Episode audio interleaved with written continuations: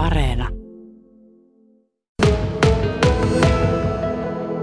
No minkälainen tämä kesä 2020 oli teillä Vuoksen kalastuspuistossa? No ihan loistava. Ja tämä kysymys on tänään kantautunut meikäläisen korviin niin kuin enemmän kuin ikinä minä, minä muuna kesänä. Että on satanut tai paistanut tai muuta, niin tänä kesänä on kysytty tuota kysymystä, millainen kesä on ollut, niin täytyy sanoa yhdellä sanalla, että on ollut loistava kesä. Onko se ollut paras kesä? No ehkä ei, ei voi sanoa, että paras kesä, mutta erikoisin. Ja, ja, ja sitten tämä, että suomalainen kesä alkoi ensimmäinen kuudetta ja päättyi 31.8. That's it.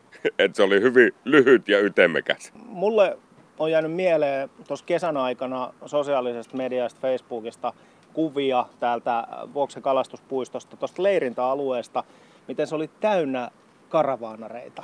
Oliko se yksittäinen pieni hetki ja kuva vai oliko se koko kesä sellaista? No kyllä täytyy sanoa, että se oli hyvin pitkälti koko kesä. Että suomalainen kesälomakausi alkaa juhannuksesta perinteisesti ja kestää sinne koulujen alkuun saakka.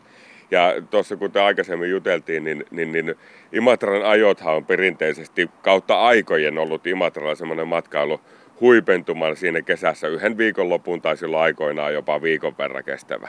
Niin ihan tähän voi todeta sen, että meidän Imatra-ajot kesti nyt tänä kesän viisi viikkoa putkeen.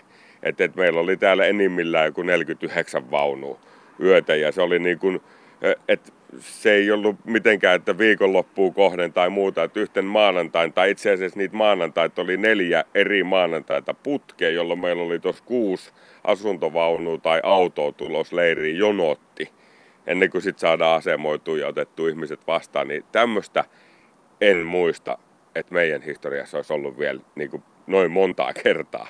Joku, silloin kun Imatra jo alkoi viikonloppuisin, niin silloinhan se tietenkin torstai perjantai niin hyvin kiireiset, kiireiset ne hetkiset jutut, mutta nyt oli niinku ihan useampan maanantain putkeen. Tuossa kevään aikana ja vielä toukokuussakin puhuttiin paljon sitä, että tämä tulee olemaan sellainen kesä, että on uusia karavaanareita liikenteessä ja ihmiset vuokraa karavaan siis matkailuautoja ja asuntovaunuja ja niin edelleen, niin huomasiko, että täällä olisi ollut sellaisia esi- ensikertalaisia karavaanareitakin liikkeellä? Joo, huomas, huomas. Se oli ihan, ihan siis niin kuin, silmiin pistävää ja, ja, ja tuota, ihmiset kun lähtee tuolta Etelä-Suomesta, niin tämä on siinä 250 kilometrin päässä aika lähellä semmoista ensimmäistä etappia, johon pysähdytään. Niin jengi on niin kuin laittanut pakannut kotipihassa tai vuokraamopihassa auton ja lähtenyt ajaa ja pysähtynyt eka kertaa tässä. Sitten, että voi vitsi, että me ollaan ihan eka kertaa. voitko yhtään auttaa? En tiedä näistä sähköjutuista tai kaasujutuista yhtään mitään, että autotko vähän. Ja totta kai siinä ollaan silloin ihmisen kanssa tekemisissä ja ruvetaan auttaa neuvoa sitä. Että on meillä jonkun verran kokemusta. Meillä on ollut oma autokin kymmenen vuotta käytössä niin tota, ja vuokrattiin sitä, niin tiedetään jotain niistä, niin osattiin neuvoa asiakkaat. Mutta ensikertalaisten määrä on niin kun, siis monikertainen aikaisempiin käsiin verrattuna.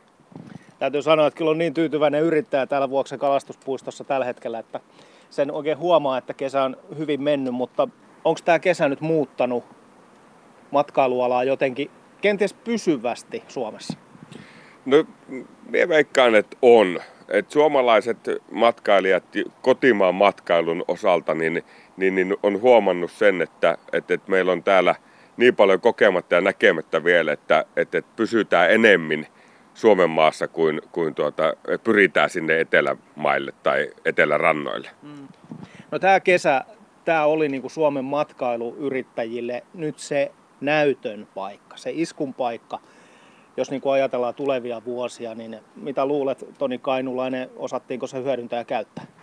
No kyllä tietysti osa jäi siihen niin kuin oottamaan sieltä, sieltä keväällä, että, että, että miten tästä nyt niin oikein mennään. Että ollaan niin paniikkinappula pohjassa, että ei ymmärretty siihen, tai ei ehkä uskallettukaan lähteä kehittämään ja panostaa siihen tulevaan kesään. Että kyllähän se kesä sieltä joka vuosi tulee. Ja, ja, ja tota, ne, jotka silloin jäi paikalleen, niin saattoi olla sitten niin kuin huomata, että hemmetti näitä matkailijoita tulee, meillä on nämä ja nämä asiat tekemättä. Mutta onneksi me nyt tässä tehtiin rohkeitakin päätöksiä siinä, että parannettiin meidän keittiöt, ravintolat, salit ja terassilaajennukset ja otettiin huomioon korona nämä asiat. Ja, ja, ja tällä tavalla niin, niin me oltiin ainakin valmiit. No Venäjän raja meni kiinni. Mitäs paljon te hengitätte venäläisten turistien rahoista? No kyllähän se on ollut merkittävä, mutta tämä ei ollut ensimmäinen kerta, kun venäläiset turistit niin katoaa tästä niin yhtäkkiä. Että raja pannaan kiinni, nyt niitä ei sitten oikeasti tule. 2013 hän kävi sama homma, että sehän melkein niin päivässä raha-arvon muuttumisen myötä niin venäläisten turistien tuleminen tänne päättyi. Ja, ja sitten taas se sieltä pikkuhiljaa oli lähtenyt nousemaan nousemaan semmoiseen niin normaaliin noususuhdanne tapaa sen venäläisten matkailijoiden määrä. Ja tuota, nyt kun niitä ei sitten tule, niin minkä sille mahtaa? Palvellaan niitä, jotka tulee ja liikkuu ja pääsee. Et, et, pitää osata itse luovia ja yrittää ottaa se siitä irti, mistä se on mahdollista ottaa irti. Ei niiden perää ota itkeä, mutta eihän meillä tule kiinalaisia, eikä tule venäläisiä, eikä tule keski-eurooppalaisiakaan samassa suhteessa kuin on aikaisempi kesin tullut. Mutta nyt niin kuin sanoin ja todettu monesti, että suomalainen matkailija on liikkunut, niin se on meitä paikannut totta kai. Mutta ilman muuta se vaikuttaa, että et se kalaluvan myynnissä kaikessa tällaisessa, niin kyllähän me ollaan niistä jääty, jääty huomattavasti, kun venäläiset matkailijat ei ole täällä käynyt. No mutta teillä on myös leirintäalue tässä näin. Alkoiko käydä leirintäalue kesällä pieneksi? No joo, kyllähän se tietysti tuossa eh, varsinaisesti tämä meidän Niemen kärki, joka on, on se perinteinen leirintäalueosa, jossa on 18 sähköistettyä paikkaa, niin totta kai 49 vaunua saatu ja ketään ei käännytetty pois. Et kaikki pyrittiin tähän niin kuin saamaan ja kiitos siitä kuuluu talvimareille hyvästä yhteistyöstä ja yhteishengestä, että he antoivat tämän mahdollisuuden eikä, eikä siitä tullut meidän niin kuin keskinäisistä sanomisia siitä, että siellä oli heidänkin tontin rajalla niin telttoja ja. Me laajennettiin tätä, kuten niin monena muunakin aikaisempien Imatraa jo viikonloppun ollaan tehty karjalaiselle kotitalolle saakka. Ja, ja näin ollen tämä mahdollisti meille sen, että meillä oli siellä parhaimmillaan 49 vaunua. Tuleeko tästä nyt sitten mieleen, että täällä pitäisi olla pikkasen isommat äh, leirintäalue mahdollisuudet?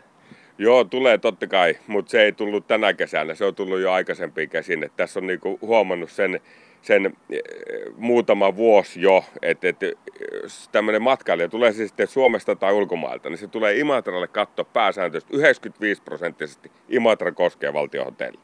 Ja, ja nyt mietitään sitä, että missä me sijaitaan tässä, mikä on meidän sijainti Pässiniemen Varpasaaren alueella, niin kyllähän tässä on niin kuin fasiliteetit matkailijalle, kauppakeskittymät 300-400 metrin päässä ja matkailunähtävyys, Suomen ensimmäinen matkailunähtävyys vajaa kahden kilometrin päässä.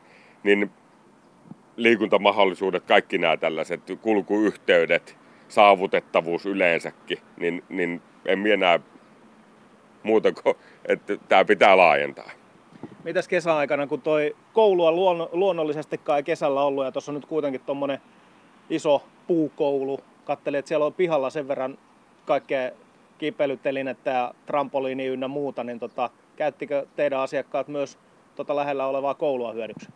Joo, kyllähän siinä käytettiin ja tässä oli muutama kerran tulikin sellainen, että matkailijat kysyivät, että onko meillä tässä minkälaiset leikkipuistomahdollisuudet nyt, niin kuin etenkin loppukesästä, kun toi oli saatu valmiiksi. Ja sitten tuli siinä sanottu, että no ei tässä nyt itsellä tuossa on yksi kiikku ja tuommoinen panda ja vähän minigolfrataa, mutta sitten tuossa 200 metrin päässä, niin siellä on trampoliineja kuusi ja kiipeilyseinää kuin riskenttä ja, ja, vaikka mitä. Ja meillä on sitten ulkopunttisali tuossa ihan Keilahallin nurkalla ja nyt liikut, koulun lähiliikuntapaikka, että ihan jalkapallokenttä tai tämmöinen pien, kenttä, missä pääsee pelaaja. Kyllähän ihmiset on niitä käyttänyt hyväksi. Imatralla on parikin sellaista vähän isompaa hanketta suunnitelmissa. Ainakin niitä selvitetään ja yksi on se, että rakennettaisiin kanavaa, joka yhdistäisi Saimaan ja Vuoksen, millä mielellä yrittäjä Toni Kainulainen tässä Vuoksen kalastuspuistossa on tätä keskustelua ja hanketta seurannut. No mielenkiintoisella mielellä. Kyllähän tuo niin kuin herättää tunteita puoleen jos toiseen, mutta jos nyt ihan niin kuin henkilökohtaisesti kysytään eh, kalastuspuiston yrittäjältä, niin meikäläiseltä ja, ja, ja meidän taustahenkilöistä, niin me ollaan tässä, niin kuin sanoit tuossa alussa, että vettä on joka puolella ja kanavayhteys tähän näin ja matkailukeskittymä Imatralla, niin eh, kyllä minä näen niin kuin siinä pelkkää positiivista sen hankkeen osalta en ota tässä nyt kantaa siihen, onko se järkevää vai ei, mutta näin niin yrittäjän näkökulmasta tulevaisuudesta se kanava on siinä sadan vuoden päästäkin vielä.